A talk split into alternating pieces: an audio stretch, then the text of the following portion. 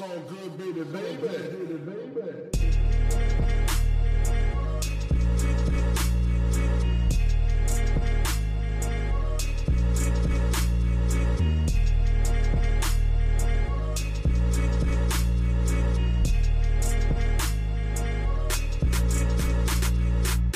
Hallo zusammen, mein Name ist Jan Wehn und ihr hört eine neue Folge vom All Good Podcast.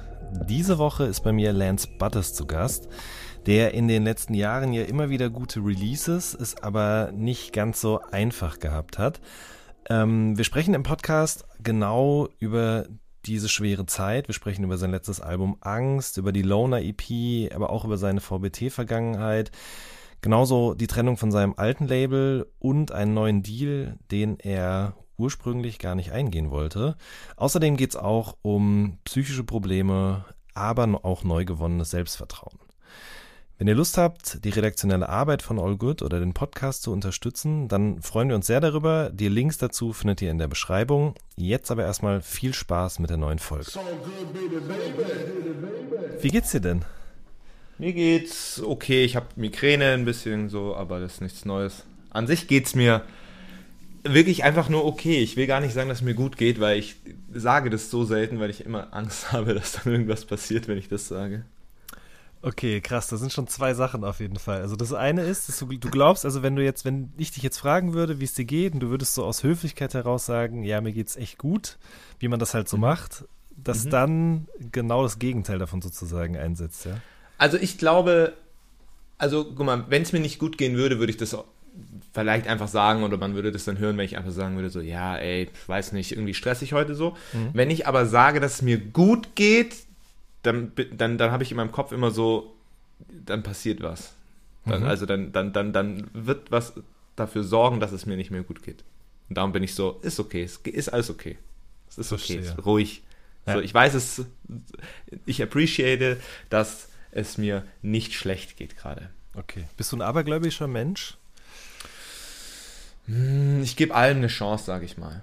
Mhm. Ich würde nicht heftig sagen, dass ich da, dass ich so krass abergläubisch bin, aber ich, ich, ich, ich glaube, alles hat irgendwo in einer gewissen prozentualen äh, äh, Position seine Daseinsberechtigung, was man auf jeden Fall mal hinhören könnte und der einen oder anderen Sache einen Punkt geben könnte. Mhm, mhm, verstehe. Und äh, das mit der Migräne, woher Mhm. kommt das? Stressbedingt oder einfach Ich, also bei mir ist es so, dass ich mittlerweile leider, glaube ich, aufs Wetter reagiere. So, wenn das so, so schwankt von 25 Grad auf 12 zurück, am nächsten Tag wieder 18 Grad, bla bla bla.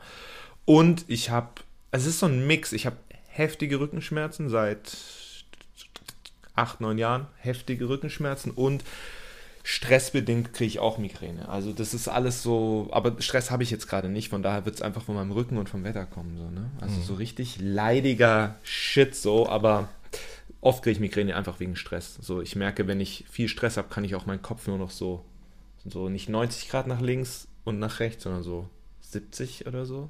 Weil das alles blockiert in meinem Nacken dann mittlerweile, wenn ich Stress habe. So, wenn ich so Sachen habe, die mich aufregen, weißt du? So, was läuft nicht intern irgendwas, dann bin ich immer, dann merke ich das direkt in meinem Nacken. Richtiger alte Leute-Talk hier zu Beginn? Ja, aber das ist ja bei mir echt noch in einem Alter, wo ich sage, so ich bin nicht wirklich alt so und ich habe das auch schon zu, ne, zu einem Zeitpunkt gehabt, wo ich definitiv nicht alt war. Und darum äh, schäme ich mich nicht, äh, das zu sagen, weil es irgendwie, ich bin halt kein alter Mensch so, aber ich habe halt Probleme, wie alte Menschen zum Teil Probleme haben. Okay, lass uns so etwas über etwas Erbaulicheres sprechen. Dass wir Oh, jetzt ja. hier überhaupt miteinander reden, ist ja schon Mhm. fast eine kleine Sensation. Oder anders gesagt, als ich das erste Mal gehört habe, dass äh, du wieder an neuen Sachen arbeitest, ähm, musste ich Mhm. daran denken, dass wir uns das letzte Mal getroffen haben fürs Diffus-Magazin, wo wir ein Videointerview gedreht haben, äh, Ja. zum, zum Angstalbum. Und in dem Mhm. Gespräch ging es ja auch immer wieder darum, ähm, dass dir eigentlich noch gar nicht selber so klar ist oder du überhaupt noch nicht sagen kannst, ob du überhaupt noch weiter Musik machen wirst. So. Ja, ja. Ähm, zu dem Genau. Zeitpunkt war das, entsprach das auch wirklich die Realität und wäre jetzt nicht irgendwie falscher Pathos oder irgendwie ein Statement, was du rausgehauen hast, damit man über dich redet oder so, ne?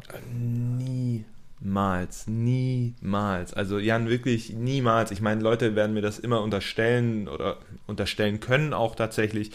Niemals würde ich so etwas machen, weil dann würde man da anfangen und sagen, okay, dann hat er das aus Marketing gemacht. Und dann frage ich, was habe ich denn noch aus Marketing gemacht? Wo habe ich denn noch, wo, wo habe ich mir denn den Weg noch leichter gemacht?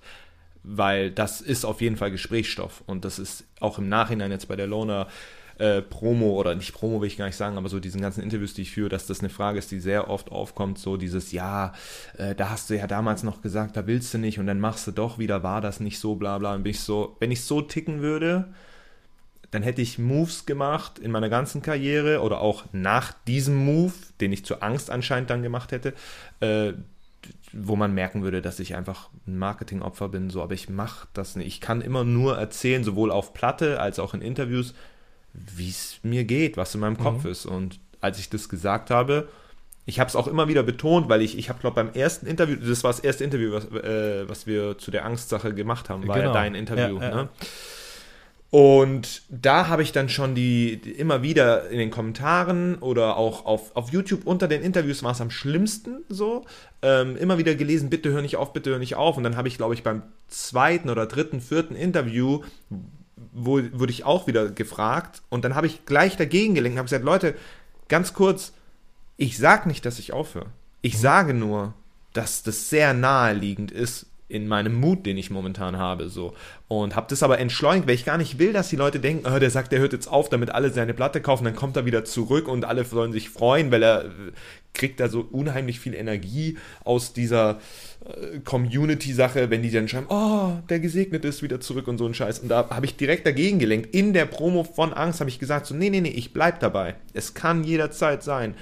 Aber ich sag nicht, dass ich aufhöre, weil wer weiß, was in einem halben Jahr ist. Wer es weiß, ne? natürlich in Klammer, das konnte ich damals nicht aussprechen, habe ich halt gesagt, mal gucken, was passiert, wenn ich nicht mehr bei 4Music bin. So. Ähm, ist natürlich ein bisschen schwieriger dann.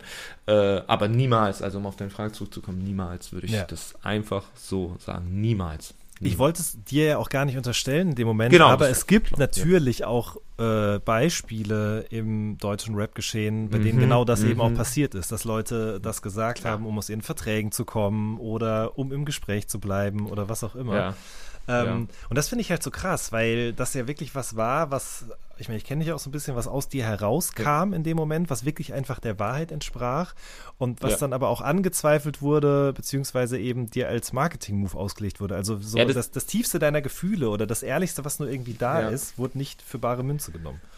Ja, dafür wird das Unehrlichste von anderen Künstlern für bare Münze genommen, so Sprichwort Gangster-Rap, Sprichwort Kontostände, Sprichwort Autos und Villen und alles. Ne? Und das, und das zeigt es ja eigentlich wieder. Also ich finde es ja eigentlich lustig so, weil ich kann rein gewissens sagen, dass auch das hier, das ist ja, Mann, ich werde in einem Interview jetzt oder in einem Podcast drauf angesprochen und ziehe das trotzdem weiter. Das würde ich auch nicht machen. Also ich kann einfach ruhigen Gewissens sagen, so, das war kein Marketing-Move, aber ich finde es lustig, weil in dem Moment, wo dann einer wirklich mal die Wahrheit sagt, also ich in diesem Moment, sind die Leute durch Marketing-Moves so verblendet, dass sie natürlich mir das zu, äh, äh, äh, äh, zutrauen. Zu, zutrauen würden und sagen würden, so, ja, ja, das haben ja schon andere gemacht. Und ich bin so, klar, fair point, hast du absolut, aber das ist genau das, was ich eigentlich auch in meiner Musik immer wieder kritisiere. So, ihr, ihr wisst gar nicht mehr. Also ihr seht Kredibilität in Rappern, die ich komplett auseinandernehmen könnte, weil alles gelogen ist so. Und ich mache euch aber keinen Vorwurf, dass ihr durch die, durch das Entertainment und durch das Business einfach verblendet seid, dass ihr als Hörer das gar nicht unterscheiden könnt. Wer hört jetzt wirklich auf oder wer überlegt sich aufzuhören, weil es ihm wirklich, wirklich schlecht geht in seinem Kopf. So. Und dass sie das nicht unterscheiden können, ist ja der, der Spiegel, der Spiegel der Gesellschaft, was mit diesem Business so abgeht. So. Mhm. Fand ich lustig, nur im Nachhinein. Dein großer, sage ich jetzt mal, Vorteil war aber ja, dass du dieses Album hattest, und wenn man sich mit dem etwas tiefergehender mhm. beschäftigt hat, also mit Angst jetzt, ähm, ja. dann hat man, glaube ich, auch die letzten Zweifel irgendwie beseitigen können. Vielleicht kannst du noch mal so ein bisschen zurückblicken. Wie war denn eigentlich so das, das Feedback auf dieses Album? Was hast du so bekommen dafür, dass du so aufgemacht hast, sage ich mal? Also, ähm, also man muss auf der einen Seite sagen, ich kann nicht so viel, ich kann mehr darüber sagen, was ich bei Lona bekommen habe. Nicht, weil ich vergesslich bin, sondern ich weiß, ich habe relativ schnell gemerkt, guck mal, ich habe ja diese Platte geschrieben bei Angst und die, das ging eineinhalb Jahre so, äh, bis die draußen war und das Album war in einem Jahr geschrieben oder sowas. Also ich habe schon relativ lange gebraucht, weil es ist auch ein Album, dann hat man ein Konzeptalbum, da nimmt man sich dann natürlich noch ein bisschen mehr vor, dass daraus, ein, also mir war wichtig, als ich die Platte gemacht habe, dass die Leute wirklich, wie du es gerade gesagt hast, mit der Aussage, die ich im Interview getroffen habe, die Leute sollen mich verstehen und die Leute sollen diese Aussage anhören und die sollen diese, diese Aussage, dass ich eventuell aufhören will, auch anzweifeln, aber dann hört bitte mein Album und dann merkt ihr, nee, nee, daraus wird ein Schuh, so, ich, ich, ich, ich, ich kann dem folgen, so, ich, ich, ich verstehe das. Darum habe ich da auch länger gebraucht und als die Platte fertig geschrieben war, ging es an die Promo mit Videodrehs und allem.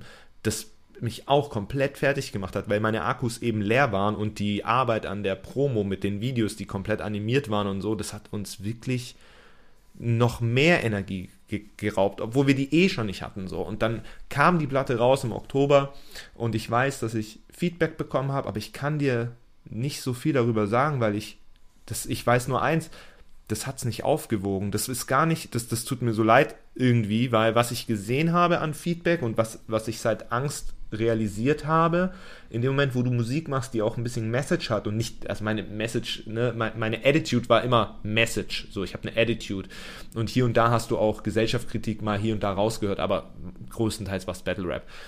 Ähm, klar, dann machst du sowas wie Es zieht, ich zieht, bla bla, dann merkst du schon so ein bisschen, das wird ein bisschen anders behandelt.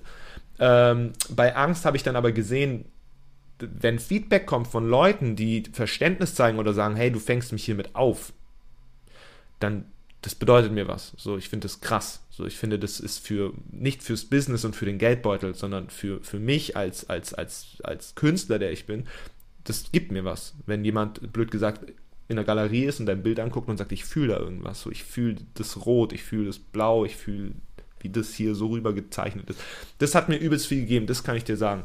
Aber was und in welchem Ausmaß oder ob das Ausmaß der Reaktion größer war wie jetzt oder so, kann ich nicht sagen, weil ich weiß einfach nur, ich habe es gelesen und ich habe ich hab, ich es objektiv konnte ich abschätzen, also, also logisch rangehen. Ich habe es gelesen und ich war so, ja, das ist übelst nett und das bedeutet mir was und es zeigt mir auch, dass da Leute sind, die mich verstehen, die, die denen es ähnlich geht, leider Gottes, und die mich verstehen als Künstler, als Mehrwert an Künstler und nicht einfach nur als dummen Battle Rapper so aber es hat es nicht aufgewogen damals. Und es war gar nicht deren Schuld, sondern es war mein, meine Stärke. So, ich war einfach fertig. So, ich habe das gelesen und egal wie nett das war und egal wie sehr ich Leuten geholfen und aufgefangen habe, ich habe es gelesen, ich war so, das wiegt diesen Pain, den ich in mir habe, nicht auf. So, das war einfach zu viel. Es war zu viel und ich will mich nicht über andere Leute damit stellen, so, aber ich bin der festen Überzeugung, so, dass andere Leute daran, also viele andere, nicht jeder, aber einfach dran zerbrochen werden. So, ich kenne Leute in meinem Umfeld, so, also Freunde von mir, die waren einfach so dieses Digga, ich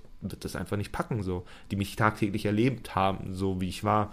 Und ähm, das ist äh, darum, ich kann nicht viel dazu sagen. So, ich weiß, dass im, im, im Kreis innen drin, im, also jetzt, jetzt habe ich von der Fanseite geredet, mhm. jetzt rede ich mal von der von der internen Seite. Da habe ich, also ich hoffe, ich fahre da jetzt keinem an Kahn so, aber ich habe da nichts gehört gar nichts, da kam gar nichts. Also nicht, weil sie es müssen, so, also sie müssen das auch nicht. Ich habe mit einem geredet, der so ein bisschen in der Szene drin ist, der meinte der so, ey, krasse Platte, also ich habe den mal getroffen so und dann war ich so, ja, Dankeschön und so. Cool, das mal zu hören, so. Und dann meinte er so, hä, jeden, den ich frage, findet das irgendwie krass, die Platte. So, auch in der Szene, auch wenn der jetzt nicht alle kennt, so. Und dann war ich so, ja, zu mir ist halt keiner gekommen, das müssen die Leute auch nicht. Ich verstehe, dass man einem Charakter wie Lance Butters kein, keine Props gibt. Verstehe ich absolut, weil, also angenommen, du würdest in meine DMs sliden auf Instagram und mir deine Props geben, glaube ich, dass die Leute denken, ich nutze das gegen die. Ich würde dann einen Screenshot machen und sagen, ha, jetzt guck mal, wer da ankommt zum Saugen oder was weiß ich, was die von mir denken. So, die können, kann ich nicht erwarten, dass die Leute das nicht unterschätzen, äh, äh unter, unterscheiden können und wissen, dass das dass ich das differenzieren kann. Also blöd gesagt, so es gibt Rapper, ich möchte ihn nicht nennen, also es gibt so für mich einen Rapper in Deutschland, das ist der schlimmste für mich. So ich finde den Todeswack, also wirklich Todeswack, gar nicht moralisch verwerflich, sondern einfach, ich finde den furchtbar. Selbst wenn der zu mir kommen würde und mir Props geben würde, äh, auf Instagram privat, so, ey Digga, hör mal zu, geile Platte, wüsste ich das zu unterscheiden und weiß, dass es ein großes Respektszeichen ist so, und würde das, würde mich bedanken, so, weil das ist, sind zweierlei Sachen so. Aber darum sage ich intern, bei der Angstplatte, habe ich gar nichts gehört. So, gar nichts. Also da war nichts. Das, hm. Da war einfach nichts. Und, ne, und das was, und das muss es auch nicht. Aber diese zwei Seiten gibt es. Fanseite und interne Seite, interne Seite nix, Fanseite schon viel, aber ich war eh nicht einfach, wie gesagt, ich war gar nicht bereit dafür, das alles zu lesen, weil ich war einfach nur froh, dass es vorbei ist. Und danach, zwei Monate später, ging ja die Tour weiter. Und dann ging das weiter.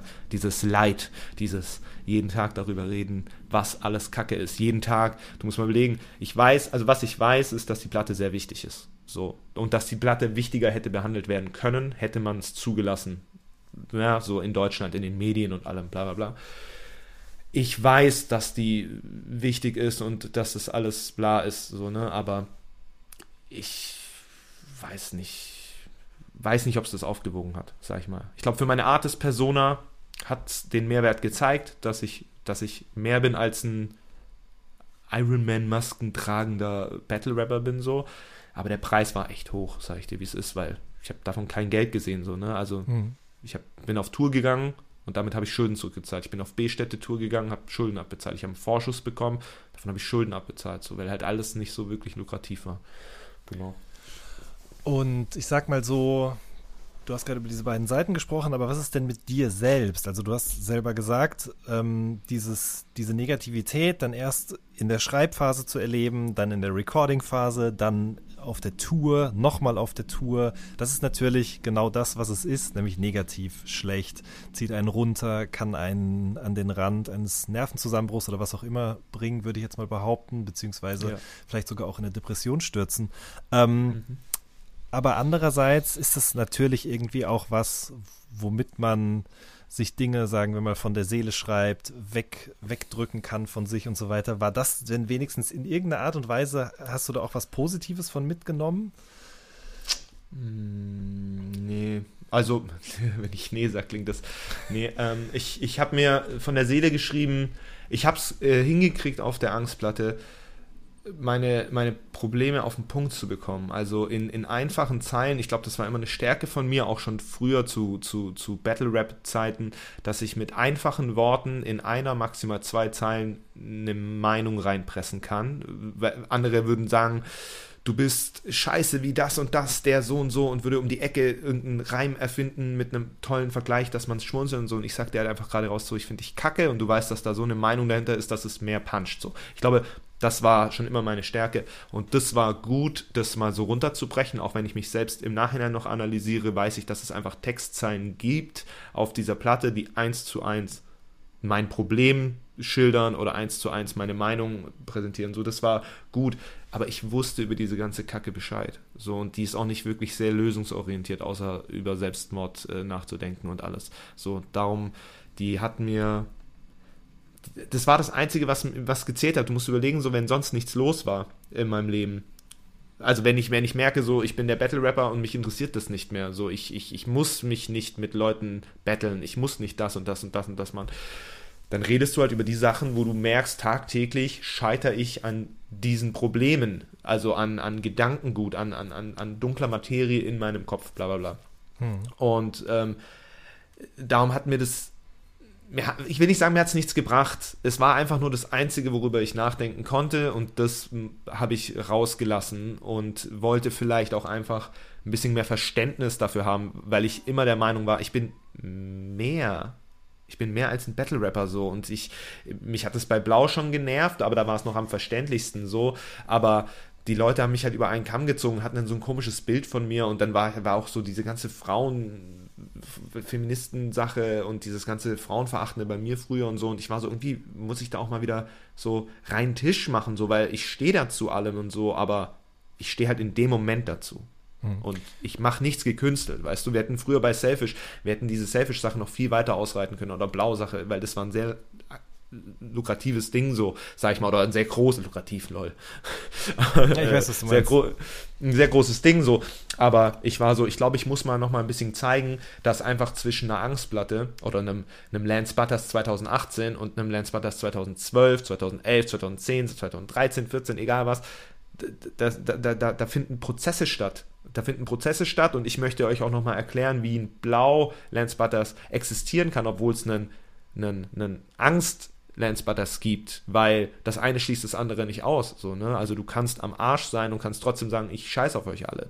Das heißt nicht, dass ich die ganze Zeit in der Opferrolle bin, sondern weil du eben durch gewisse Situationen gemerkt hast, du musst dich abschotten und da möchte ich nichts mit denen zu tun haben. Wenn ich auf der Angstplatte erzähle, wie oft ich enttäuscht wurde, dann versteht man vielleicht auf der Blauplatte, wieso ich dann mich über andere Rapper stelle oder nicht über andere Rapper stelle, aber mich distanziere von anderen Rappern und sage, ich möchte diesen Smalltalk nicht, ich bin nicht heiß auf eure Community, ich möchte nicht mit euch connecten, aber ich wünsche euch auch nichts Schlechtes. Ich habe das schon immer in jedem Interview gesagt. Ich wünsche niemandem was Schlechtes. Die sollen alle machen, so, ne? Aber ich nehme es mir doch nicht, also denkt doch nicht, ich bin ein Wichser, weil ich im Backstage nicht mit euch connecte und jedem die Hand gebe und mich da hinstelle und sage, auch oh, geil, lass uns Freunde sein. so. Und dieses Verständnis wollte ich mal noch ein bisschen tiefgründiger eingehen, dass die Leute sehen, so da ist ein Charakter, der zum Teil auch gebrochen ist in, in manchen Lebenssituationen und Phasen oder Momenten in seinem Leben. Äh, aber beides kann irgendwie existieren. so. Ja. Mhm. Lass uns gleich mal noch über diese Diskrepanz oder vielleicht auch die Entwicklung äh, sprechen. Eine letzte mhm. Frage noch. Hast du dir eigentlich auch mal professionelle Hilfe gesucht in dieser Zeit oder hast du das immer nur mit dir selber ausgemacht? Mhm. Nee, ähm, habe ich nicht gemacht. Ähm, auf der einen Seite, weil ich ganz lange Zeit nicht krankenversichert war und mhm. kein Geld hatte. So. Also ich war früher, also 2000, ich glaube 11 bis 13, wenn nicht sogar 14, ja, ich glaube 13 Mitte oder sowas, war ich nicht krankenversichert und war dann äh, zu dem Zeitpunkt von der Angst auch nicht, also ich war krankenversichert, aber im Nottarif, das bedeutet, also ich bin privat versichert gewesen und ähm, also man muss so sagen, ich bin privat versichert gewesen, weil ich war gesetzlich versichert, äh, nicht versichert und musste dann, wenn ich zurückgehe in die gesetzliche Versicherung, hätte ich einen übelst hohen Betrag zahlen müssen. Mhm. Ja, weil ich halt so viele Monate nicht gezahlt habe und den hatte ich nicht. Und dann habe ich mich reingelesen und damals war es 2013 Mitte, als ich mich dann wieder angemeldet habe, ähm, kam raus, ähm, der Weg, das zu umgehen, diese offenen äh, Raten zu zahlen, äh, ist privat, sich privat zu versichern. Dann musst du deine, deine gesetzlichen Schulden nicht zahlen. Also mhm. konnte ich nur in die Privat, weil ich das Geld nicht hatte. Und in der Privat brauchen wir nicht drüber reden. Ich weiß nicht, ob du privat versichert bist, das ist sehr, sehr teuer. Mhm. Ähm, obwohl ich natürlich anhand meines Verdienstes gemessen werde und relativ, also in meinem Freundeskreis, die Leute, die privat versichert sind, zahlen alle deutlich mehr als ich. Trotzdem konnte ich auch dieses Geld nicht bezahlen 2017, 18, 19 und bin deswegen in den Notfalltarif gegangen und der nimmt nur gewisse Sachen. Der, du, du, du musst ganz viel, kannst du einfach nicht machen, weil die zahlen das nicht oder die zahlen nur 50 Prozent davon und bla bla bla. Und ich hatte einfach so Angst davor, immer mehr, also egal was ich gemacht habe, ich bin zum Arzt gegangen wegen meinem Rücken und ich musste die Hälfte selber zahlen. Ich bin zum Arzt gegangen wegen meinem Aneurysma in meinem Kopf und ich musste von, ich glaube, was hat diese Untersuchung gekostet? 870 Euro, dieses MRT und davon musste ich, glaube ich, 580 Euro selber zahlen. Also solche Sachen. Und das bedeutet, genau wie ich früher eine Briefkastenphobie entwickelt habe, weil ich einfach nicht mehr den Briefkasten gegangen bin, weil ich wusste, egal was da drin steht, mir schenkt keiner Geld und das Geld, was sie von mir wollen, kann ich eh nicht zahlen. Ja, genauso habe ich angefangen, so eine Ärztephobie in Anführungszeichen zu entwickeln, weil ich wusste, egal welchen Schritt ich zu einem Arzt mache, ob das ein Hautarzt ist, ein normaler Allgemein, egal wohin, ich kann das nicht bezahlen und ich kann mir auch keine Therapie leisten. Und ähm, ja, darum äh, ist das nicht zustande gekommen. Hm. Und jetzt sitze ich halt gerade dran, kriege meine ganzen Versicherungsprobleme in den Griff so und will das auch machen, aber nicht, weil es mir noch, noch immer so schlecht geht wie bei Angst, äh, aber ich weiß einfach, ich wusste auch schon vor Angst, ich wusste schon 2011, 12, dass ich ein Kandidat bin, der auf jeden Fall mal zu einem Therapeuten gehen müsste, weil ich sag mal so blöd, ich glaube, jeder kann da hingehen und irgendwas findet man. Und ich wusste das schon lange und ich, und, und ich habe auch ein, ein, gutes Bewusstsein, was diese Therapiesachen angeht. Also ich, ich, es gibt ja Leute, die verurteilen das oder sehen das als Schwäche oder sind so auf einmal so, äh, äh, ich bin kein Mann mehr und so. Das habe ich gar nicht. Bei mir war es wirklich nur einfach die finanzielle Lage und die versuche ich jetzt gerade wieder hinzukriegen, dass ich dann auch echt meine Versicherung in den Griff bekommen. Also ich bin jetzt gerade dabei, wieder in die gesetzliche Versicherung reinzukommen so und äh, äh, das halt, weil ich kann das nicht mehr so. Ich habe wirklich, ich war letztes Jahr beim Arzt wegen ein paar Sachen so, ich musste, ich glaube 70, 75 Prozent davon alles selber zahlen und das, wenn du kein Geld hast. So, ich zahle jetzt noch Sachen ab vom letzten Jahr Juni so, weil ich einfach kein Geld habe und darum habe ich jetzt gesagt, ich muss jetzt diese gesetzliche Sache angehen. Das läuft jetzt schon seit Dezember, Januar, bis diese ganzen Anträge da gemacht werden. Die wollen immer neues Zeug finden und bla bla. Ist ja auch okay. Aber sobald das durch ist, gehe ich halt meinen Körper an und bin halt so, ey, ich muss meinem Rücken gucken, ich muss wegen meinen Migränen gucken, so, ich muss wegen meinen Launen gucken, ja. Ähm, das ist nicht mehr so akut wie da. Und vielleicht hätte mir das auch nicht so viel geholfen, wenn man mir dann einfach irgendwelche Tabletten gegeben hätte, so. Aber das ist halt, das nächste auf der Liste ist halt äh, Self-Care, was, was die Gesundheit angeht, ne? Mhm. Weil die habe ich einfach komplett vernachlässigt die letzten Jahre. Und nur im schlimmsten Fall halt bin ich hingegangen, ne? Warum hast du angefangen zu rappen? Geil, geil. okay, war dir das zu tief jetzt mit der Therapie? Nee, Sache? sondern ich, Okay. also ich, vielleicht weißt du, worauf ich hinaus will, weil alles, was du Mhm. da jetzt gerade so erzählt hast, ist ja irgendwie, zumindest meine Interpretation, damit verbunden, dass du an irgendeinem Punkt gesagt hast, ey, Ja. Rap ist geil, ich will das jetzt auch machen und das Mhm. bis heute ja auch irgendwie durchziehst. Deswegen, wenn du Mhm. dich zurückerinnerst, wann, wann war da dieser Moment und was hat dich da überhaupt motiviert zu sagen, ich mache das jetzt? Also der erste Schritt war, also ich habe natürlich immer super viel Musik gehört, super, super viel Rap und so. Ich glaube, äh, mein Bruder hat mich damals mit, lass mich lügen, elf, zwölf Jahren äh, zu Hip-Hop gebracht und äh, mir einfach aufgebunden, ich solle ein, äh, ein Wu-Tang-Album kaufen. äh, Wu-Tang Forever habe ich damals gekauft. Und ähm, genau, dann äh, habe ich Rap gehört, Rap gehört, Rap gehört, also sehr, sehr viel Rap gehört, sehr, sehr viel Wu-Tang gehört, sehr, sehr viel New York Shit und so und parallel auch dann Deutschrap immer mehr. Äh, am Anfang so, also ich, ich weiß nicht mehr, wann das war, 2002, 2003 rum, ich habe keine Ahnung mehr. Irgendwo halt Anfang 2000.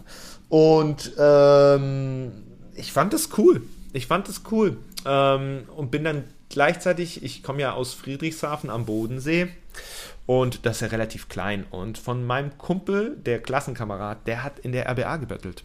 Und der hat gesagt, hey, kennst du RBA? Und so, ich weiß, nee, ja, mein Klassenkamerad, der ist da drin und dann kannst du so und so. Und das fand ich mega geil. Ich fand das mega geil, sich einfach so random mit wildfremden Leuten irgendwie zu beleidigen. So, ich fand das heftig.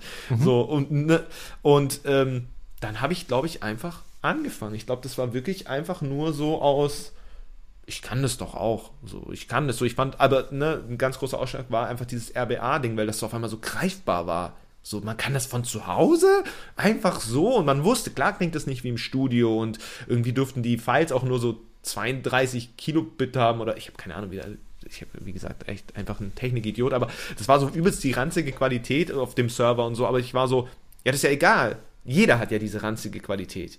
Ne, so, Ja. machen wir doch einfach mal. Und dann habe ich das gemacht und habe meinen ersten äh, Qualitätstrack, also man muss sich da qualifizieren. Mhm, mhm. Und diesen Qualifikationstrack habe ich äh, auf, was war das? Wie heißt der Track? Äh, äh, Smoke Weed Every Day. Dieser, wie heißt der? Äh, heißt der Chronic 2000? Nein, nein, nein, der heißt, nein, der heißt nicht Chronic 2001, oder? Nicht? Doch, ich, oh Äh. Gott, ey, ich hasse das immer, wenn Leute. Da, da, da, da, da. Doch, doch, doch, oder? Bist du jetzt wirklich? Ich glaube nicht, dass der Chronic 2001 heißt, oder? Der heißt doch. Oh Gott, Leute sitzen jetzt gerade im Podcast und sind so, Digga, seid ihr dumm? Ich google es gerade parallel. Du googelst es gerade? Ja, natürlich. Okay, wie, wie heißt Next das? Episode natürlich. Next Episode, ja. das genau. Album hieß Chronic den- 2001. so Genau, nämlich. ja, das wusste ich. Ich dachte mir so, das war doch nicht der Titeltrack von der Platte. ähm, genau, und auf den Track habe ich meine Qualifikation. Na klar. Ähm, ich kann dir sogar noch die Zei äh, Zeile sagen. Die, also die, die Hälfte. Ich hau die jetzt einfach raus für euch. Ähm, ich habe die Mütze auf, die Hose passend zu Schuhe, die Mütze auch. Heftig. Ja, aber das passt in die Zeit. In der Zeit Das passt so in die gerappt, Zeit, ja? weil Oder ich habe zu dem Zeitpunkt sehr viel so Texas-Zeug gehört, so äh, äh, Bun B und wie heißt der Anne Paul Wall und Slim Dog und so, weißt du? So dieser Cash-Rap aus so Down South-mäßig. Mhm. Äh, und das war halt mein Grind. Und da haben die Schuhe einfach wie die Mütze zum Pulli gepasst. Na klar. Ähm, man, ne, man merkt so, du fängst halt erstmal an zu rappen und machst halt dann so wie deine momentane Idole Musik machen, ne, auf diesen ganzen Sample Beats und was weiß ich was. Ähm, und irgendwann kriegst du aber ein Beat gekriegt, äh, ne, serviert, auf dem du auch rappen musst in der Rückrunde und merkst auf einmal, irgendwie liegt der dir ganz gut, ist eine ganz gute Runde und dann tastest du dich so ran. Und warum ich angefangen habe zu rappen, ist, glaube ich, wirklich einfach nur, weil ich Bock hatte, diesen Stuff, einfach so, einfach so Leute battlen. Nicht, weil ich so heiß drauf war, Leute zu beleidigen und das im echten Leben nicht gemacht habe, aber ich fand das einfach eine faire Regelung. Das ist einfach so, wir sind, wir wissen beide, wieso wir hier sind. Du gegen mich, ich gegen dich, beleidige mich, ich beleidige dich. Der Bessere kommt weiter. Das fand ich total fair. Und darum habe ich das, glaube ich, gemacht. Und erst mit der Zeit gemerkt, dass ich, glaube ich, also ne, ich muss sagen, so auch selfish, ich glaube, das war einfach noch eine andere Zeit und auch Cooking Sum und, und, und RBA, VBT, so, da war ich noch nicht so in dieser meditativen Phase, wenn ich schreibe, glaube mhm. ich. Also ich weiß, bei Selfish war es schon so, da habe ich in der WG mit äh, einem meiner besten Freunde gewohnt damals. Ähm, und da war es schon so, wenn der, der musste am nächsten Tag in die Schule, weil wir haben zu dem Zeitpunkt beide äh, das Fachabi nachgemacht. Und er war da ein bisschen mehr hinterher als ich und dann ist er irgendwann gegen halb zwölf, zwölf ins Bett gegangen und dann bin ich halt bis zwei, drei Uhr, vier Uhr wach geblieben und habe geschrieben. So, und da fing das, glaube ich, an, weil was du da automatisch machst, ist, wenn du abends schreibst, alleine bist, du fängst an, dich Sachen zu fragen. Wie stehst du dazu? Wie ist das? Und es fängt an mit, ja, wie findest du die Line? Kannst du die vertreten? Ist das cool? Bla bla bla. Und immer mehr fragst du dich das und über die Prozesse, über dann, über, über, über, über Future Shit, Blau, Welle, Angst, immer mehr, immer mehr. Und dann merkst du auf einmal so, dass du mit dieser Person, Nance Butters, du hast sehr viel damit, also ich würde sagen, du hörst auf einer Loner-EP, dass ich auch jemand bin, der vom Klangbild her und von der Attitude eine Selfish-Sache machen kann, so weil, weil meine Haltung da drin ist, aber die Thematik und die Schwerpunkte sich einfach mit der Zeit verschoben haben, weil du in diesem meditativen Zustand beim Schreiben einfach sehr viel über dich gelernt hast. So. Und ich glaube, das ist so ein bisschen das Ventil. Und ich glaube, und das, ich möchte mich nicht selbst so revidieren, was das angeht, aber diese Angstplatte, weil du vorhin gefragt hast, ob mir das was gebracht hat, es kann sein, dass das was gebracht hat. Ich glaube, in dem Moment hat es mir nichts gebracht, weil ich wusste, dass mein Vater tot ist und dass ich Bindungsprobleme habe und kein Urvertrauen besitze oder sehr, sehr wenig Urvertrauen. Das wusste ich alles.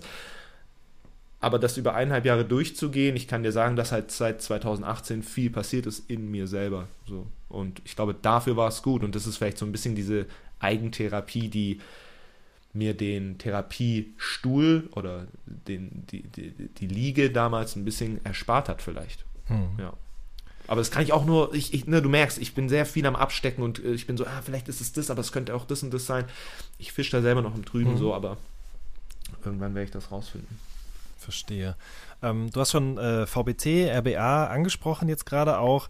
Ähm, mhm. Da würde mich mal noch interessieren. Das ist ja schon eigentlich bei, ich, also mir fällt jetzt kein Rapper ein, der nicht bei einem von diesen oder auch anderen Turnieren oder Formaten teilgenommen hat, ähm, dem das nicht im Laufe seiner Karriere quasi immer wieder nachgesagt wird. Oder es kommt sozusagen ja. immer mit. Wenn man über, über dich redet, dann ist eigentlich immer auch, fällt auch immer VBT. Genauso wie ja. bei einem Capital Bra zum Beispiel auch immer noch Rap am Mittwoch irgendwie genannt wird. Ja. Wobei es eher jemand ist, bei dem das eher in den Hintergrund gerückt wird. Da heißt nicht immer der ehemalige Rap am Mittwoch Rapper. Bei Lance Butters heißt es aber jetzt, auch heute, zehn Jahre später oder noch viel später, immer noch äh, der ehemalige VBT-Rapper. Bei einem Weekend oder bei wem auch immer auch. Nervt mhm. dich das ähm, oder wie, stehst du dazu? Ich, ich, ich weiß nicht, ich, ich, ich möchte mich da nicht rausnehmen aus der deutschen Denke und dass wir einfach Schubladendenken haben und die Leute immer wissen müssen, wo kommt der her, was will der von mir, macht er mir was, dass man den dann vorstellt mit, okay, hör mal zu, also der kommt eigentlich von da, hat dann das gemacht und jetzt macht er das und das möchte er dir gerne erzählen. Und dann lässt der deutsche Hörer sich drauf ein und sagt so, okay, gut, dann erzähl mal. Wenn ich mir einfach erzähle, da kommt ein Typ mit einer Maske, der möchte was erzählen, dann fragen die sich erstmal, wieso.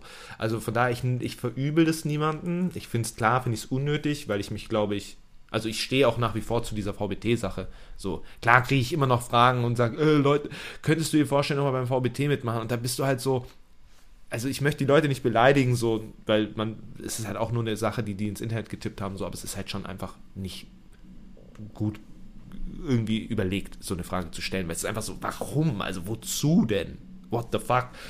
Ähm, nichtsdestotrotz, mich ärgert es nicht, weil ich weiß, dass ich aus dem VBD komme. Natürlich finde ich es gesponnen. Man muss mich nicht damit introducen, weil ich genug Fläche biete, um mich vorzustellen, weil ich andere Vorzüge in diese Szene gebracht, ohne dass ich ne, diesen Film fahre, so, ja, ich war der Erste, der das und das, das ist mir scheißegal, so, aber ich habe genug Sachen, die auffällig sind. Ob ich der Maskenrapper bin, ob ich der stylische Typ bin, der einen eigenen, unverkennbaren Style hat, ob ich eine, eine nice Stimme habe, ob ich mit der gut einarbeite oder was. Es gibt so viele Sachen, dass du, ich glaube 2013, 2012 eh, aber 2013, 14, 15 und vielleicht gebe ich den noch das Jahr 2016. Kannst du mich mit VBT introducen. Nach Angst nach Loner immer noch VBT-Stuff zu hören, bin ich so, ja, das nervt, aber, und da muss man, du hast es gerade gesagt mit Capital Bra. Digga, wer bin ich?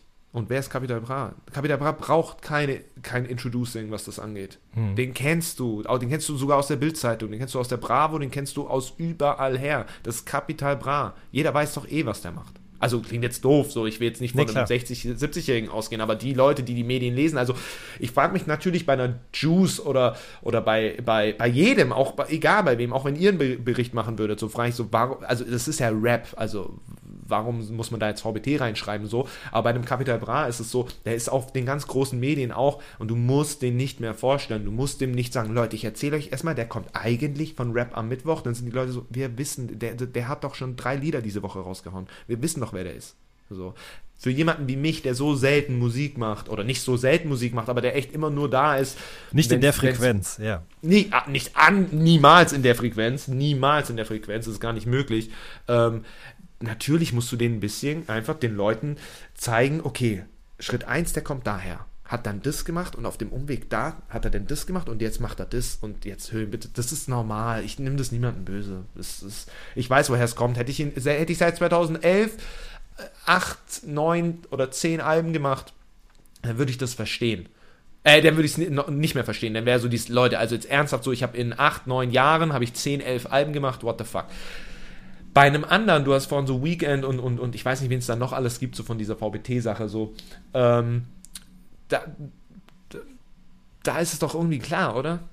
Also da auch, muss ja jeder selber wissen, aber ich habe das äh, damals Weekend relativ früh gesagt schon, dass er das nicht machen soll. Der soll nicht, äh, ich weiß nicht, wie lange der VBT mitgemacht hat oder so, aber ich glaube bis 2013 oder sowas oder 12, 13, habe ich ihn damals schon so, spiel deine Lieder nicht live, wenn du mehr sein willst. Aber das ist, äh, ich will nicht das sagen, dass er weniger sein wollte oder dass er damit ein Problem hat. Vielleicht hat er auch kein Problem damit, da möchte ich gar nicht groß über ihn reden, so, aber ähm, viele Leute haben sich auch sehr viel damit identifiziert, weißt du, und auch zum Teil stand äh, auf Flyern drauf, der und der, in Klammer, VBT-Teilnehmer 2011 oder sowas. Das hätte ich damals gar nicht durchgewunken. Das winke ich nicht durch. In dem Moment, wo ich vom VBT fertig war, war so, okay, jetzt ist gut und ich bin mehr als das. Aber wenn du dich komplett nahbar zeigst und von Anfang an deine ganze Rüstung ablegst und sagst, ich bin komplett wie du und ich und ich heiße so und so und ich habe übrigens im VBT mitgemacht und ich spiele heute noch meine besten drei, vier Songs auf der Bühne, dann ist doch klar, dass man dich noch damit identifiziert. So, aber ich habe das nicht gemacht. So, ich habe in dem Moment, ich glaube, nach, nach der Selfish EP oder bevor die Selfish EP kam, habe ich noch einmal auf so einer VBT-Jam mitgespielt und da auch so ein Lied gespielt, aber ansonsten war das weg, so lass mich Ruhe damit, so, weil ich einfach wusste, dass dir das zum Verhängnis werden kann, in Anführungszeichen Verhängnis, aber die Leute sollen nicht denken, dass ich ein VBT-Rapper bin, weil ich bin wesentlich mehr so. Ich habe, glaube ich, mittlerweile aus Kunstsicht und meiner Herangehensweise und die Welten, die ich schaffe und die Worte, die ich spreche und die Farben, die ich male, habe ich, glaube ich, eine klare Sprache gesprochen, dass ich ein weitaus interessanterer Künstler bin als so manch anderer obwohl ich mich so krass vom VBT distanziert habe, nicht weil ich es verleugnet habe, sondern weil ich gesagt habe, so, neues Kapitel, jetzt wird ernsthaft Musik gemacht. So, und trotzdem hängt es mir noch nach, ne? Also, was machst du richtig, was machst du falsch? Also, das ist, äh, ja. Ich, ich komme noch gut weg, sage ich, glaube ich. Ja, Ja, safe, ich glaub, auf ich jeden komm- Fall. Ähm, VBT-Verhängnis hast du gerade gesagt, aber auch ganz grundsätzlich Rap. Da sind wir ja eben gestartet eigentlich. Ne? Also, äh, und vielleicht gehen wir damit auch wieder an den Anfang des Podcasts, nämlich dahin, dass nachdem du dieses Album gemacht hast und dann dementsprechend auch aus dem Vertrag mit For Music äh, rausgekommen bist, du ja auch hättest sagen können, okay, ganz ehrlich, die letzten äh, ja, wie viel? Zehn Jahre meines Lebens oder sagen wir vielleicht die letzten fünf Jahre waren einfach ein brutaler Abfuck, nicht nur psychisch, sondern auch finanziell. Ich bereue diese Entscheidung richtig krass mit dem Rappen, das überhaupt so weit getrieben zu haben. Strich drunter, ich bin noch jung genug, ich mache jetzt einfach was anderes so. Das, war das auch eine Idee oder ein Impuls, dem du da vielleicht erstmal gefolgt bist? Natürlich, natürlich, Mann. Absolut. Also, ja, klar, natürlich habe ich das alles durchgekaut und ich habe mich sehr viel damit. Und ich, ich glaube auch nach wie vor, auch wenn jetzt die Loner EP sehr, sehr gut ankommt, es gibt da kein richtig und falsch. So, ähm, falsch, es gibt ein falsch und ein falsch wäre, die gleichen Fehler nochmal zu machen. Ja? Das wäre ein absolutes Falsch und, das, und, und nicht auf deine Probleme zu hören und, und, und einfach weiterzumachen. Aber ich habe das gut abge, äh, abgewegt. So, ich habe über die Zeit gemerkt, also schon auch vor Angst, dass meine Aufgabe für mich, nicht meine Aufgabe von jemand anderem, sondern meine mir auferlegte Aufgabe ist, für mich und meinen Kopf etwas zu finden, wo ich, einen, wo, wo, wo ich das Gefühl habe, ich bin bei mir. So, ich, ich, ich, ich bin bei mir in meinem Kopf. Ich, ich, ich, äh, Wiz Khalifa hat mal gesagt, bei, bei Black and Yellow, hat er ein Interview gehabt und er sagte, ich finde es so krass, dass, also es war ein kompletter Erfolg auf Platz 1 und was weiß ich was damals. Und er meinte so, ich finde das so krass, dieser Gedanke, dass etwas, was aus meinem Kopf ist, einfach auf Platz 1 ist und von der Nation gefeiert wird. So, ne? Mhm. Und so weit möchte ich gar nicht gehen, weil es mir nicht um irgendwelche Chartplatzierungen geht oder sowas, sondern ich weiß einfach, wie schön es ist, wenn ich etwas mache und es Anklang findet. Nicht, weil ich die Bestätigung suche, aber das ist einfach was Wertvolles, wenn du, wenn du, wenn du weißt, mit den Sachen, die ich sage, berühre ich Leute so und beschäftige mich mit mir, so ich lebe nicht dran vorbei, so, sondern ich, ich, ne, ich packe mich jetzt nicht voll mit Frau und Kind und was weiß ich was und, und lebe nur noch für die und setze mich automatisch an zweite oder dritte Stelle, so, sondern ich bin so, nee, ich bin voll bei mir und äh, mir hilft es und irgendwie kommt es auch an. Also wenn es nicht mehr ankommen würde, würde ich es auch sofort aufhören, weil ich kein, ich, ich muss das hier nicht machen. So. Aber ich habe mir überlegt, das alles wegzuwerfen und war aber so, was ich nicht leugnen konnte, auch nach der Angstplatte, wie ich es vorhin erwähnt habe, auch wenn ich es nicht angenommen habe. Also ich war mental zu fertig, um das zu machen. Also ich war mental nicht aufnahmefähig für das ganze Lob. Also dass, dass ich das aufwiegen konnte, dass ich sagen könnte, boah, guck mal, wie geil die darauf reagieren, das ist jetzt alles wert gewesen. Aber ich habe erkannt, wie anders ich das aufnehme. Ein Blau-Feedback ist ein komplett anderes Feedback als ein Angstfeedback. So sollte ja jedem klar sein. Gleichzeitig bin ich vom Label weggegangen. Gleichzeitig wusste ich also, okay, ich kann jetzt natürlich den Hardcut machen, die Selbstständigkeit lassen und einfach 9 to 5 arbeiten gehen, aber ich weiß, das killt meinen Kopf. Das killt meinen Kopf, weil ich, ich kann das nicht. Ich, ich, ich habe das gemacht jahrelang in verschiedenen Bereichen, in der Klamottenindustrie, in der egal wo. Okay, egal wo. Mhm. Also ich habe handwerklich gearbeitet, sowohl als auch im Büro, äh, als auch im Verkauf, egal wo. So, ich habe viele Eindrücke gehabt so und ich weiß, dass mich das gekillt hat. Ich weiß, dass ich in meiner Ausbildung damals mit, mit 17, das weiß ich noch und ich, ich weiß nicht, was das bedeutet so, aber ich weiß, dass ich ich hatte damals Mittagspause und ich bin zum Waschbecken gegangen, um meine Hände zu waschen. Und da habe ich Wasser in mein Gesicht getan und habe in dem Moment hochgeguckt in den Spiegel und wie ein Geistesblitz. Ich hatte gar nicht diesen Mut, dass ich jetzt irgendwie nachdenklich oder unzufrieden war. So, ich war viel zu jung. Aber ich war in meiner Ausbildung und ich habe meine Hände gewaschen, dann Gesicht gewaschen und guck in den Spiegel und auf einmal war einfach so eine Stimme in meinem Kopf war so, das ist nicht dein Leben, bis du alt bist. Das war alles. Ich konnte damit, ich war einfach nur so, okay, dachte ich mir noch so damals, was, was, was soll das jetzt so? Und dann habe ich das überlegt und war so, ich habe in dem Moment einfach gemerkt oder das Gefühl gehabt, so, Digga, das ist nicht dein Leben. Du wirst, das, das, machst du nicht bis zur Rente. Nicht, weil der Job so scheiße ist, aber weil ich dachte, so egal welcher, das, nee, ich kann nicht so ein Dienstleister, was weiß ich was sein. Ne? Natürlich nur mit wesentlich kleineren Horizont in meinem Kopf, ne, in meiner Ausbildung so, aber trotzdem irgendwie war das schon immer so ein Gefühl. So, und also war ich jetzt mit Angst fertig, ich war mental auch fertig, hatte aber den Label-Deal nicht mehr und wusste, ich will was Eigenes machen. Und und das kommt noch dazu, ich wusste, dass da ein Markt ist. Also nicht ein Markt, sondern das sind Leute, die. Ich habe eine Base, so ich habe eine Community und das habe ich durch Angst gesehen. Ich wusste, dass ich Fans hatte, ich wusste, dass ich bei Selfish Fans hatte, bei Future Shit, bei Blau, bei, bei Welle. Aber nach Angst habe ich gemerkt, ich habe eine Community und nicht, weil die Angstplatte anders ist zu, zu Blauplatte, sondern weil wenn du Selfish raushaust und du haust danach Future Shit, dann kannst du noch keine Bilanz ziehen und sagen, ich habe eine Community, weil du es gar nicht unterscheiden kannst. Du bist seit ein, zwei Jahren im Business. Woher willst du wissen, was eine Community ist und was eine Fanbase ist? Also Fanbase, die einfach sagen, oh, ich feiere den halt, aber eine Community, die sagt, Digga, ich verinnerliche dich so. Ich kapiere dich, ich, ich, ich weiß, wofür du stehst bei mir so. Das habe ich bei Angst gemerkt, weil der, der Zeitraum lange war und die, die Thematik schwerer war.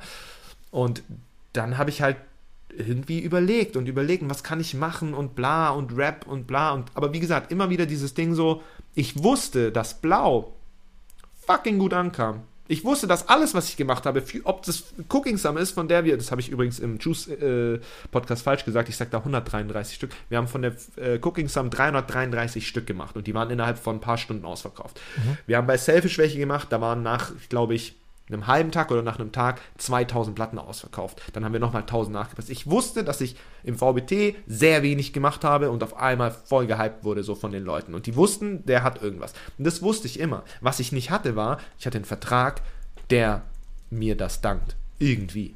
Weißt du? Und klar, es ist meine Schuld, weil ich den also weil ich aus Unwissen raus mit einem falschen scheiß Manager einen Vertrag verhandelt habe, der viel zu lang Teil meines Lebens war. Ja, und ich weiß, dass ich auch ein schwieriger Charakter bin und bla bla bla und so. Aber grundsätzlich wusste ich, was da abgeht. Blau wusste ich, was da draußen abgeht. Aber ich sehe davon nichts. Und auf einmal bist du so, du hast jetzt gar nichts mehr. Das heißt, du kannst jetzt neu anfangen in der Mucke oder du kannst neu anfangen im 9 to 5 oder du kannst neu anfangen als Podcaster oder als YouTube-Reactor. Aber du hast da diese Base. Du hast diese Community und du hast nicht mehr das Label, was es dir nicht möglich macht, Geld zu verdienen. Und natürlich, wenn wir von kein Geld reden, dann reden wir immer, das soll nicht so klingen, als hätte ich kein Geld bekommen. Ich habe ja durch meinen Erfolg auch Touren gefahren und dadurch Geld bekommen, ja.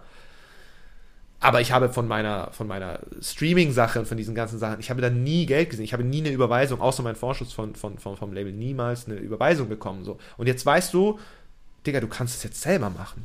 Du kannst das jetzt selber machen. Du kannst jetzt einfach mal Mucke machen. Und was mir wichtig war, ist, ich weiß, dass ich früher, wie ich es vorhin erzählt habe, bei der RBA, ich hatte einfach Bock. Ich hatte einfach Bock zu rappen. Ich hatte mhm. einfach Bock, ein bisschen besser zu werden und Leute zu beleidigen mit einem lustigen Humor oder vielleicht einem Humor, den vielleicht nicht jeder als lustig sieht, so, aber halt, ne. Das wusste ich. Und dann stehe ich da nach Angst und bin so, mich fuckt es ab. Und dann diese vielen Möglichkeiten auf einmal, dieses einfach weitermachen mit den gleichen Fehlern, anders weitermachen und deine Fehler ausmerzen. Was anderes machen in der Selbstständigkeit oder wieder in die Dienstleistung reingehen. Und dann dachte ich mir, ich will wieder Bock haben. Ich will wieder Bock haben. Ich, ich kann doch rappen. Ich, ich habe ja Bock auf Rap. So, weil das hat mir doch immer Bock gemacht. So, ich weiß, dass ich manche Tracks geschrieben habe, sowohl auf Angst, und das ist, glaube ich, einer. Ja, ich glaube, einer. Und äh, bei Blau, aber auch bei Selfish, Future Shit, egal wo, oder hier die Welle-EP. So, ich weiß, dass ich da zum Teil da sitze und die geschrieben habe voll schnell und das mir dann voll Bock gemacht hat. Und ich war so, wo ist das hin? Also mache ich doch einfach mal, bis ich diese Frage geklärt habe in meinem Kopf, was ich machen will in Zukunft. Und dann habe ich die Loner EP gemacht und dann war es irgendwie durch. Und dann war das Problem aber, dass die Loner EP, die ging ja wirklich sehr, sehr schnell. Und auf einmal sitze ich mich mit meinem Manager hin, der, und das muss man natürlich auch sagen, nicht unbeteiligt war an der Sache, weil mein Manager kam in mein Leben während der Angst-Promo und hat das Lenkrad so ein bisschen rübergerissen und übernommen. Ich habe mittendrin in der, in der Promo, musst du dir vorstellen, habe ich die Bremse gezogen, habe meinen Manager gefunden und habe ihm gesagt, ich breche die Korrespondenz mit dem Label ab. Du machst alles. Ich setze mich nicht mehr hin und rede mit denen. Ich werde mit denen kein Wort mehr reden. Ich rede mit denen nicht in einer E-Mail, ich rede mit denen gar nicht mehr. Du machst das. So, also hatte ich einen Typen zu dem Zeitpunkt bis Mitte 2019, der seit einem Jahr damit beschäftigt war, und das muss man wirklich sagen, meine Vergangenheit in den Griff zu bekommen mich aus Verträgen rauszubekommen, beziehungsweise Sachen zu verhandeln, Korrespondenzen zu übernehmen, E-Mail, der hat mir einfach gesagt, schick mir alle E-Mails, die du in den letzten drei Monaten bekommen hast, zu dieser Angstplatte, leit mir alles weiter, ich gucke, was davon wichtig ist und steige dann in die Gespräche ein und du bist raus. Dann hat er meine ganzen Finanzen übernommen, also nicht bezahlt, sondern mit den Leuten auseinandergesetzt, mit Gläubigern geredet, bla bla bla bla bla. Und das klingt jetzt dumm. Und wenn es hart auf hart gekommen wäre, hätte ich das auch nicht gemacht, aber ich hatte schon so ein bisschen ein Schuldgefühl, so. Ich war schon so ein bisschen so dieses Digger, der Typ hat an mich geglaubt und ist, ist, der, der, der ist nicht auf den Hype aufgesprungen, der kam nicht nach Blau. Der kam während Angst, wo ich broke war und dem kein Geld bieten konnte und dem nichts geben konnte und alles Geld, was gekommen wäre und ist, ging an Schulden drauf. Und der hat sich trotzdem mir angenommen. Und irgendwie hatte ich so ein Ding, so dieses, ich kann den nicht ich kann das nicht ignorieren, was der für mich getan hat, so, ne? Und darum war ich so, ich weiß nicht, was ich machen soll. Und auf der anderen Seite habe ich dieses schlechte Gewissen so ein bisschen. Ich weiß aber auch, dass ich mal wieder Bock haben müsste zum Rappen. Und dann habe ich die Platte gemacht und es lief dann irgendwie. Und dann standen wir danach da und die Platte war fertig. Und dann war so, ja, wie machen wir das jetzt? Was machen wir mit der Platte? Und dann hast du auf einmal gemerkt, ich bin finanziell so ruiniert, dass ich auch die Loner EP nicht alleine rausbringen konnte, weil ich einfach keine Finanzen hatte. Also ich hatte nicht mal mehr Geld jetzt, also die Platte kam ja jetzt im April raus und im April habe ich schon nur noch die Hälfte von meinem Geld gehabt, also von meinem Lohn. Also wir haben ja geschäftlich das alles so gewirtschaftet, dass ich einen minimalen Lohn bekomme, der wirklich ein Witz ist, ja, wenn es nicht anders geht. Und selbst von dieser kleinen Summe, die ich Lohn bekomme, war so April, Digga, du hast noch Geld für einen halben Lohn. So, du hast kein Geld mehr. Gleichzeitig bin ich aber auch nicht kreditfähig. Also war mir klar, scheiße, jetzt ist die Loan-AP fertig und ich habe die aus Motivation gemacht, weil ich jetzt endlich frei bin und jetzt merke ich auf einmal, ich kann die gar nicht frei raushauen, weil ich gar keine finanziellen Möglichkeiten habe. Ich kriege keinen Kredit bei der Bank. Das Einzige, was ich machen könnte, ist von Freunden, die mir das angeboten haben, mehrere tausend Euro zu leihen, um mich selber über die Runden zu bekommen und gleichzeitig eine EP rauszuhauen. Und dann war die Frage, willst du dieses willst du dieses Risiko jetzt gerade eingehen? Willst du jetzt losgehen und sagen, in einer Zeit, wo eine Pandemie draußen ist, so oder so, aber auch noch mit der Pandemie, mhm. wo in der künstlerischen Tätigkeit natürlich gerade sehr viel wegbricht, willst du in dieser Zeit hingehen und Tausende von Euros von deinen Freunden, die an dich glauben, Geld leihen so und Ne, und dann rutscht man da halt wieder rein. Und dann war wichtig, nicht dieselben Fehler wie damals zu machen und jetzt einen Vertrag zu machen. Die Leute sagen ja, äh, jetzt ist er ja wieder bei einem Label.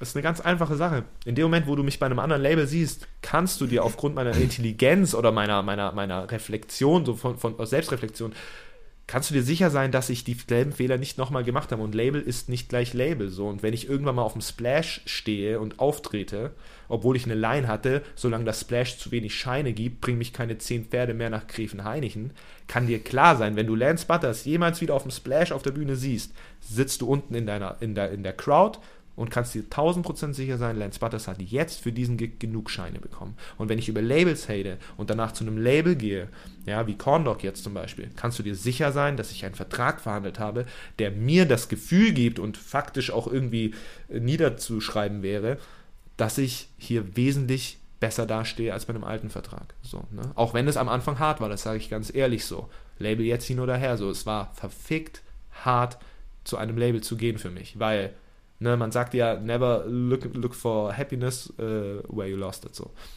Ja. Und das war verfickt hart, aber ich musste auch lernen, Label ist nicht Label und ich, es gibt äh, es, es, es gibt Auflagen und Regeln und, und, und, und Bedingungen in Verträgen, die es dir möglich machen, frei zu sein und frei zu handeln konnte ich immer, das konnte ich auch bei Form Music, ja. Ich möchte die da auch gar nicht jetzt als den Teufel hinstellen. So, ich glaube, da haben sich einfach zwei, zwei Parteien gefunden, die nicht miteinander funktionieren. Das ist auch alles okay so. Ich hatte trotzdem gute Erlebnisse auch dort, aber hier habe ich jetzt einfach gemerkt, es gibt Situationen auch für mich, wo ich einen Morgen sehe und das Gefühl habe, ich bin, ich bin, ich bin, ich bin, ich habe die Überhand über meine Kunst. Ja.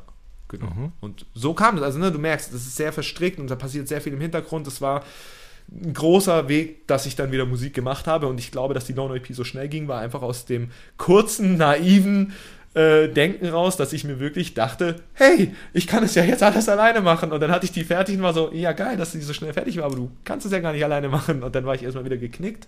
Aber auch da haben wir eine Lösung gefunden. Ähm, was ich sehr beeindruckend fand, ich meine, es geht natürlich nicht nur um die Zahlen, aber ich habe vorhin vor unserem Gespräch die Zahlen nochmal gecheckt, die Streams, die oh, Spotify-Streams yeah. auf die EP mhm. und war echt mhm. beeindruckt. Also ich meine, klar sind es jetzt nicht zweistellige Millionenbeträge, aber dafür, ja. dass du jemand bist, der eben mit relativ, also für die heutige Zeit, mit relativ großem Abstand und auch nicht immer vorne in erster Reihe das Maul aufreißt und so weiter und so fort. also das finde ich schon heftig und das, das äh, hat ja, aber auch nur wieder das bestätigt, worüber du ja auch vorhin schon mal gesprochen hast, dass du eben diese Base hast dass du da Leute hast, das die ist, irgendwie die Musik das hören. Ist, das ist so wichtig, Jan. Ich sag dir, das ist so fucking wichtig für mich. Also, also nicht, pass auf, es ist nicht so fucking wichtig für mich. Es ist so schön für mich und das muss man wirklich sagen. So, also ich sehe andere Rapper, die momentan im Hype sind, sowohl die riesig sind oder gerade so Newcomer, die so kommen seit ein, zwei, drei Jahren und so und die haben bessere Zahlen und was weiß ich was. Guck dir die Kommentare unten an. Guck dir das Verhältnis zwischen Klicks auf YouTube und Kommentare auf YouTube. Klicks auf Spotify und Follower auf Spotify. Guck dir diesen ganzen Scheiß an. Und das ist nicht irgendwie ein, ein verzweifelter Versuch, einen Vorteil für mich zu sehen, aber glaub mir, was ich in Angst erahnt habe mit dieser Community, hat sich bei Loner jetzt so krass gezeigt, wie du sagst, ich bin nicht in den Vordern rein, ich bin auch nicht in diesen Klatsch- und Tratsch-Medien, dieses, wie heißt der Typ, äh, dieser Mr. Rap, Mr. Rap, der ja. mit, äh, super, super, super, super. Fand ich sehr interessant, cooler Humor.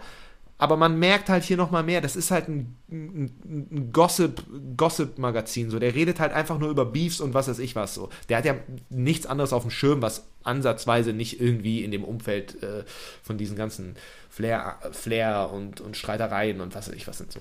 Ist ja auch okay. Mhm. Was ich damit sagen will, ist, ich habe dadurch gesehen, du siehst die Klickzahlen so. Und ich weiß, es sind Klickzahlen und darauf, ne, mit Klickzahlen kann ich meine Miete nicht bezahlen, so, aber guck dir die YouTube-Klicks an, guck dir die Spotify-Klicks an, so. Das ist wirklich ein ganz klares Zeichen dafür. Guck dir, ich meine, die siehst du nicht, aber meine Verkau äh, Vorverkaufszahlen von der Tour und so. Das ist einfach ein Zeichen dafür, und da muss man einfach Danke sagen, so, dass ich eine fucking Community habe. Und das ist mir so viel wert, weil eine Community ist nicht nur da äh, besser, weil sie, weil sie dich krass pusht, sondern weil das Leute sind, die in eine Community beigetreten sind, weil sie sagen, Digga, ich, ich, zum Teil, ich atme Lance Butters, ich fühle Lance Butters, du bist die Nummer eins für mich, was weiß ich, weil sie verinnerlicht haben, dass ich nicht einfach nur ein Hit-Rapper bin, so. Es gibt Leute, die haben Nummer eins Hits geschrieben vor zwei, drei Jahren und hatten Probleme, ihre Tour auszuverkaufen, weil die einfach nur der Typ waren, der dieses Lied gesungen hat und nicht der Typ, der für etwas steht und diese Communities bei mir, ich habe das nie drauf, weißt du, ich habe nicht so, ich habe die jetzt nicht meine, wie, wie nennt die Justin Bieber, Beliebers oder sowas? Ja. So Le Leute suchen ja immer sowas, so, so, damit Leute sich dazugehörig fühlen. Ich wollte, ich habe das nie gemacht. Im Gegenteil, oder? Ich habe doch jahrelang gesagt, scheiß auf meine Fans. Oder habe ich doch in Texten immer wieder gesagt, ah, was juckt mich das und so. Du bist ein Vorbild für die Fans, aber kein Vorbild für die Fam und so. Wünsch dir halt, Ruhm und Geld sind vergänglich. Ich habe das doch immer weggedrückt von mir. Und trotzdem sind da Leute, die sagen, nee, nee, nee, Digga, ich fühle das, ich fühle das, ich fühle das. Und dass wir jetzt die Loner EP rausgehauen haben, ohne Werbungen zu schalten, vorab ohne drei Monate Werbung dafür zu machen und zu promoten, sondern aus dem Nix raus Therapie gedroppt haben und einen Tag später eine komplette EP mit Video. Und das so durch die Decke geht, in meinen Kreisen, in meinem Verhältnis.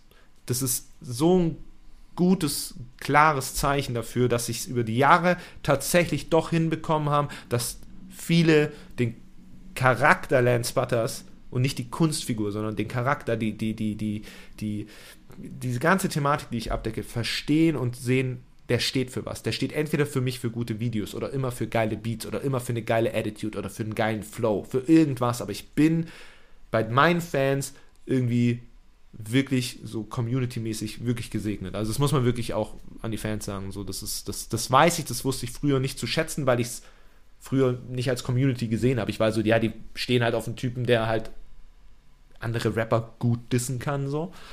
Und jetzt sieht man halt, dass ich hier wirklich ganz viele Leute anspreche und durch die Loner EP noch mehr, also gerade bei Tracks wie Riot oder sowas oder auch Geld. Loner auch, egal welchen du nennst, mhm. so. Die Leute sehen so dieses Dicker, da, da, da, da, da ist Haltung drin. Und diese Haltung habe ich auch. Und darum schließe ich mich dem an. Ungefragt. Ohne dass ich dich meine Lancies nenne oder sowas. Sondern ich bin einfach nur da und die Leute folgen mir, weil sie sehen, der ist anders als die anderen, hier und da. Und das, das ist äh, krass. Und darum bin ich so, ja, es sind nur Klickzahlen, aber aus dem Nichts raus, innerhalb von 19 Tagen eine Kampagne aus dem Nichts zu stampfen und so abzuräumen in meiner, in meiner Welt und in, in, in meinem Gefühl so, das ist für mich krasse Bestätigung, dass das alles sehr gut aufging, weil es alles so ungewollt war. Wir wollten, wir wollten damit nicht irgendwas mysterisch, Mystery und, ah, und hier und dann machen wir so und dann kommt da nur so ein Bild und so ein Zahlencode. Nee, nee, nee, nee, Digga. Ich mache easy eine EP, wir machen easy eine kurze Vor Vorbereitung von 19 Tagen, hauen easy ein Video raus. Und das Geile ist, und das ist jetzt der Unterschied zu Angst, ich bin nicht psychisch am Arsch. Ich, ich bin nicht ausgelaugt von eineinhalb Jahren Schreib- und Promoprozess bei Angst. Sondern ich sitze da, habe sechs Wochen für die Platte gebraucht, elf Wochen insgesamt für die Fertigstellung, 19 Tage für diese Planung für, von dieser Kampagne, bis sie dann gedroppt ist und ich bin frei im Kopf. Ich kann mir diese Kommentare jetzt an, angucken, die Erwähnungen auf, auf Instagram und, und, und, und die Kommentare drüber lesen und Reaktionen davon sehen. So, wenn Leute wie Sido auf einmal darauf reagieren oder Manuelsen oder was weiß ich was, dann sehe ich das und ich kann das angucken und ich bin so, ich nehme das auf und gucke mir das an und habe das verinnerlicht. Und bei Angst war es einfach nur so, ja, nice to have und weg damit. So, ja. Sehr schön. Das hört sich doch eigentlich sehr gut an, muss ich sagen. Ja, pst, nicht so laut, weil sonst passiert wieder irgendwas. nee, momentan ist es äh, gut, aber es ist halt momentan einfach gut. So, ich möchte das aber nicht als selbstverständlich sehen und ich möchte auch nicht denken, dass das jetzt immer so läuft und dass ich für die nächste Platte dann auch nur sechs Wochen brauche oder so ein Scheiß. Ich bin da immer sehr, sehr vorsichtig und weiß, dass manchmal Sachen ineinander reinlaufen und manche aber auch sich einfach im Weg stehen. Ne? Wollen wir hoffen, dass es möglichst wenige sind, die dir da im Weg stehen. Lance, Ja, ich äh, danke, danke. danke dir sehr für deine Zeit und für dieses offene und ehrliche Gespräch. Es war sehr, sehr spannend. Ich Ja, glaube auch. auch für die Hörer. An, wenn ihr es noch nicht getan habt, hört euch auf jeden Fall die Loner EP dran. Ist schon Mhm. zwei Wochen draußen, glaube ich jetzt, aber Ja, es schon wieder lohnt fast sich vergessen. auf jeden Fall. Schon, Ganz schon, genau. wieder, eh, schon wieder weg. Deswegen mit dem Podcast hier nochmal ein kleiner Reminder. Hört euch das auf jeden Fall an. Ja, Lance, wie gesagt, vielen lieben Dank dir. Ey, danke dir, Jan. Immer geil, mit dir zu quatschen, weißt du ja. Das freut mich sehr. Ihr Lieben, Doch. das war eine neue Folge vom All Good Podcast. Wir hören uns in der nächsten Woche. Macht's gut. Tschüss. Ciao, ciao.